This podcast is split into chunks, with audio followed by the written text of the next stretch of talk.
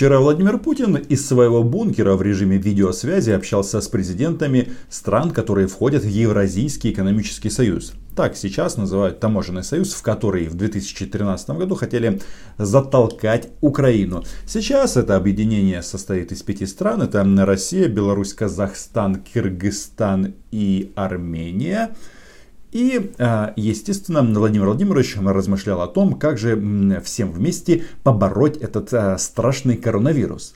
И даже там предлагали обнулить некоторые пошлины. Да, слово «обнулить» в контексте Владимира Владимировича имеет особый смысл. Но в это же время Государственная Дума Российской Федерации начала принимать закон, который, в принципе, в будущем может быть использован для того, чтобы обнулить государственность этих стран. Потому что в первом чтении Госдума России приняла закон об упрощенном получении российского гражданства.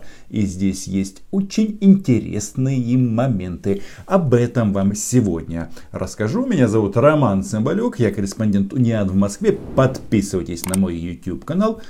Здесь мы называем вещи своими именами. О внесении изменений в федеральный закон о гражданстве Российской Федерации в части упрощения процедуры приема в гражданство Российской Федерации иностранных граждан и лиц без гражданства. Вы знаете, я вообще за свободу во всех ее проявлениях, и в том числе за свободу выбора места жительства, ну и как результат гражданства.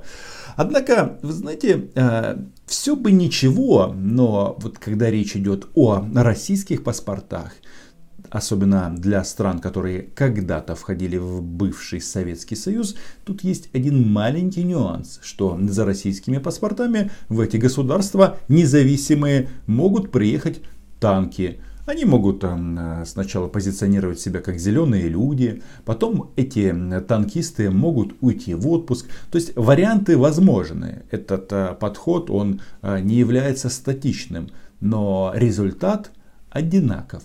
И не просто так, когда эти товарищи размышляют о гражданстве, в первую очередь говорят об Украине, на которую уже напали.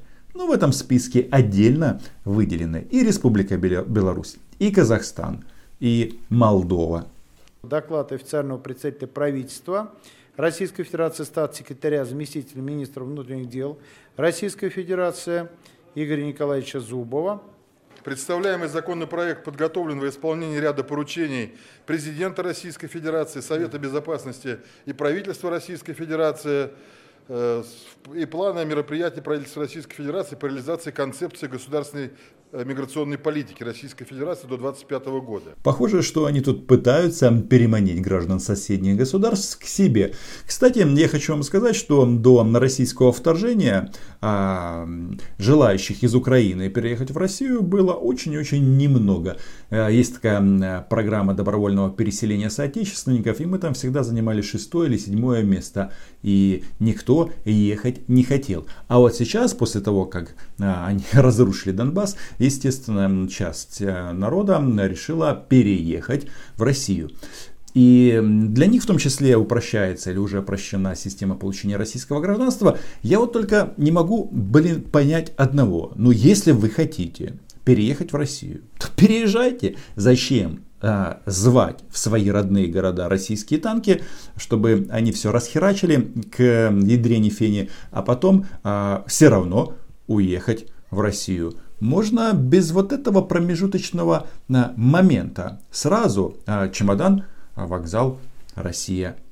Предлагается отменить для всех категорий соискателей российского гражданства требования об отказе от имеющегося у них гражданства иностранного государства, исключить условия о трехлетнем сроке проживания в Российской Федерации и о подтверждении наличия средств к существованию для тех иностранных граждан, которые приобретают российское гражданство в упрощенном порядке, сократить с трех лет до одного года обязательный срок осуществления трудовой деятельности в Российской Федерации до подачи заявления о приеме в российское гражданство для лиц, получивших профессиональное образование на территории Российской Федерации после первого июля две тысячи второго года, предоставить право подачи заявления о приеме в российское гражданство в упрощенном порядке постоянно проживающим в Российской Федерации гражданам Белоруссии, Казахстана, Молдавии, Украины, исключить для таких заявителей условия о непрерывном сроке проживания в стране и подтверждении наличия средств к существованию. В этом списке предложений есть, ну, по сути,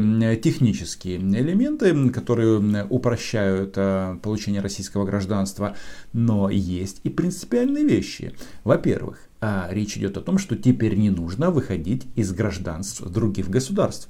И это касается не только Украины. Это касается а, Республики Беларусь, это касается Казахстана и Молдовы. И интересно, что а, в пояснительной записке сказано, что для Казахстана такая норма а, предусмотрена, потому что там тоже говорят на русском языке.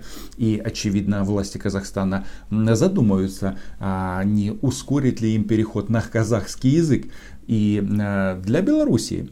И причем это они обосновывают тем, чтобы укрепить союзное государство, они раздают российские паспорта белорусским гражданам. Да, пока речь идет о тех, кто постоянно живет на территории Российской Федерации. Для тех, кто уже переехал. Но вы знаете, что российский закон, он в случае чего очень подвижен. Об этом поговорим еще. Хочу просто обратить ваше внимание, мы договорились долго не говорить, но это революционный законопроект, которого мы все, многие сидящие здесь в зале, добивались на протяжении последних двадцати с лишним лет. Самая главная норма, о которой здесь было сказано, помните, ЛНР и ДНР ее получили не так давно. двадцать четвёртого апреля, я хорошо запомнил эту дату, потому что именно тогда я обратился на Совете законодателей к президенту Путину с предложением распространить эту норму, чтобы они не отказывались от украинского гражданства, вступая в российское. Когда-то мы здесь добились с вами в зале э, отмену справки. Тогда еще и справку надо было с Украины представить. Ты отказался от гражданства? Ну и справку принеси. Тоже ее даст вам. Вот тогда мы пошли по этому пути, добились этого для ЛДНР, а сегодня мы принимаем этот законопроект для всего мира.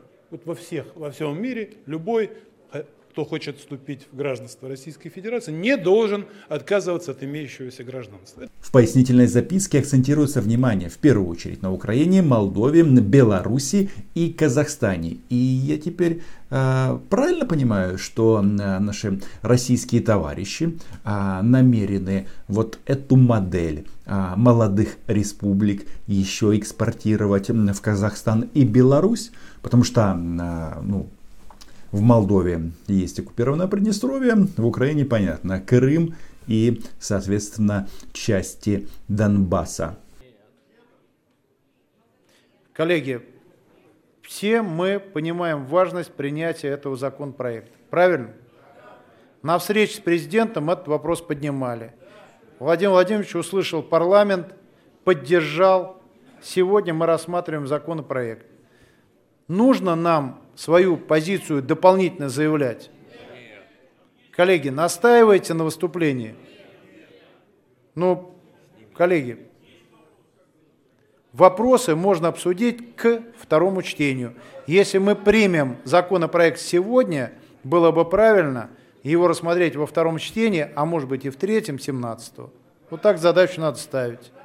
Вот здесь настоящий турборежим. Все быстро и без обсуждения. Но один а, депутат, которого очень хорошо знают в Украине, депутат Госдумы, все-таки свое ценное мнение по этому поводу высказал.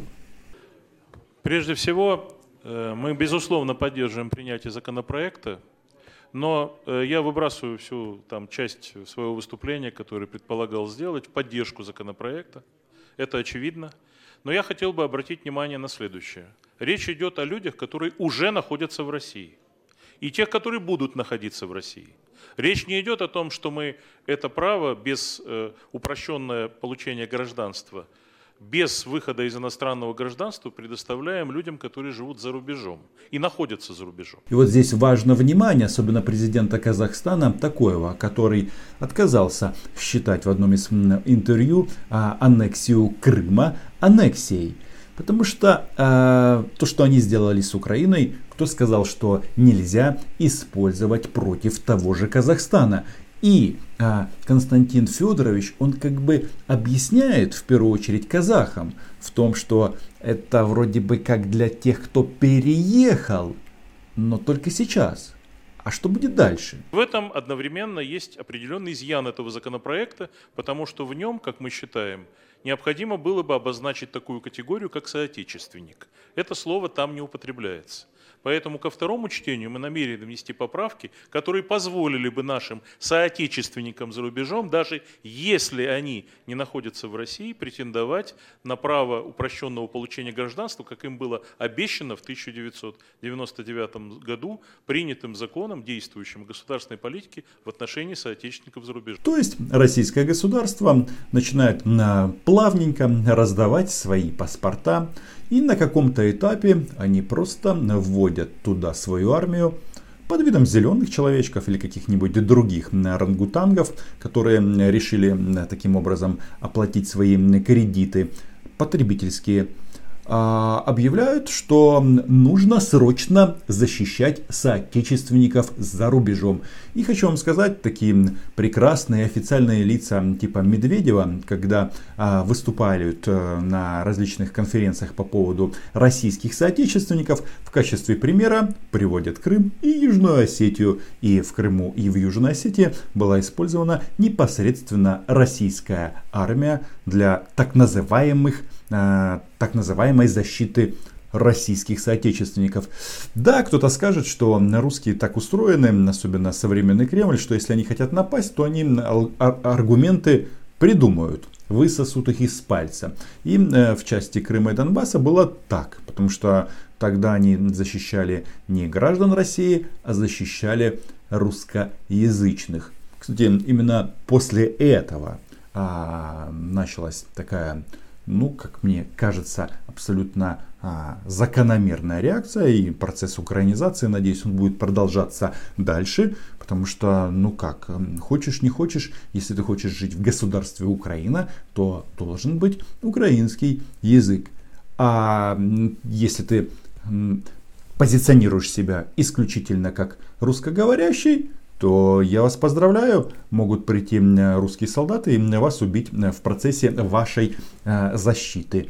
И Донбасс, мне кажется, ну, должен был бы убедить в этом всех. Константин Федорович Затулин сам все разъяснил, почему не только Украина наш, но и Беларусь наш, Молдова наш, но и, конечно, Казахстан наш. И сделал он это в интервью «Комсомольская правда» в Молдове. Вот тут рассказывают о том, что революционный проект закона об облегчении получения гражданства эр эф внесен в Госдуму. Так, полный перечень поправок для жителей Молдовы. Ну, по сути, это касается не только Молдовы, Украины, Казахстана и всех остальных. Так вот, чем мотивирует Константин Федорович вот, этот, вот это решение российского парламента? Мы сами себя связали по рукам и ногам, отказавшись от главного преимущества привлекательности России для соотечественников из ближнего зарубежья. Да-да, я вам говорил, что закон принимается для обнуления соседних стран или попытки такого обнуления. Называется, не прошло и тридцати лет. Но самое главное, у нас была возможность избежать братоубийственного противостояния в Украине, заявляет Затулин. Цитата. Если бы мы меньше обращали внимание на фобии властей Украины и после распада эс эс эс эр практиковали раздачу российских паспортов гражданам Украины, не требуя от них отказа от украинского гражданства, то в две тысячи четырнадцатом году добрая треть, если не половина населения братской Украины, могла бы на законном основании считаться гражданами Российской Федерации. Кто бы тогда посмел баловаться государственными переворотами и гражданской войной на Донбассе? Собственно, о чем он говорит? Что тогда бы а, официально, без прикрытия, они бы ввели российскую армию. Единственное, мне хочется задаться одним вопросом. А кто сказал, что российское гражданство, оно такое вот просто, оно что, какое-то уникальное? Оно добавляет мозгов или каких-то возможностей? Нет, вот давайте-ка посмотрим на жителей оккупированного Донбасса. По сути, люди, которые жили в богатейшем регионе Украины, из Донецка летали самолеты практически во все точки планеты, ну, может быть, с пересадками, но не суть.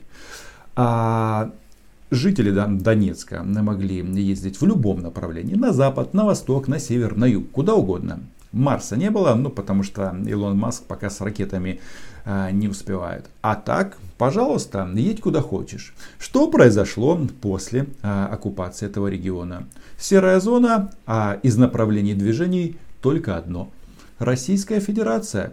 И, по-моему, э, этот пример, он ну, более чем наглядный. Возможно, кто-то в Казахстане, в Беларуси или в Молдове скажет, да нет, ну как бы, Россия, нет, они на такое никогда не пойдут, они не поступят так же, как с Украиной. Но, знаете, еще в начале две тысячи четырнадцатого года в Украине очень многие не верили, что эти ребята могут использовать армию для достижения своих внешнеполитических целей. А вот этот закон, это и есть один из шагов, который позволит в случае чего, в перспективе, использовать армию для того, чтобы защищать граждан России на постсоветском пространстве, ну и всех загнать обратно в кремлевское стойло. Я вот не уверен, что эта модель для жизни идеальна. И тот, кто в Украине думает, что если придет дядя а, и все решит ваши проблемы, в том числе там, с а, олигархами, нищетой, беднотой, то посмотрите на Донецк и Луганск. Туда этот там, дядя пришел. Теперь русскоязычные там сидят в подвалах. Нам это не надо. На этом все. Читайте агентство Униан и подписывайтесь на мой YouTube канал. Чао!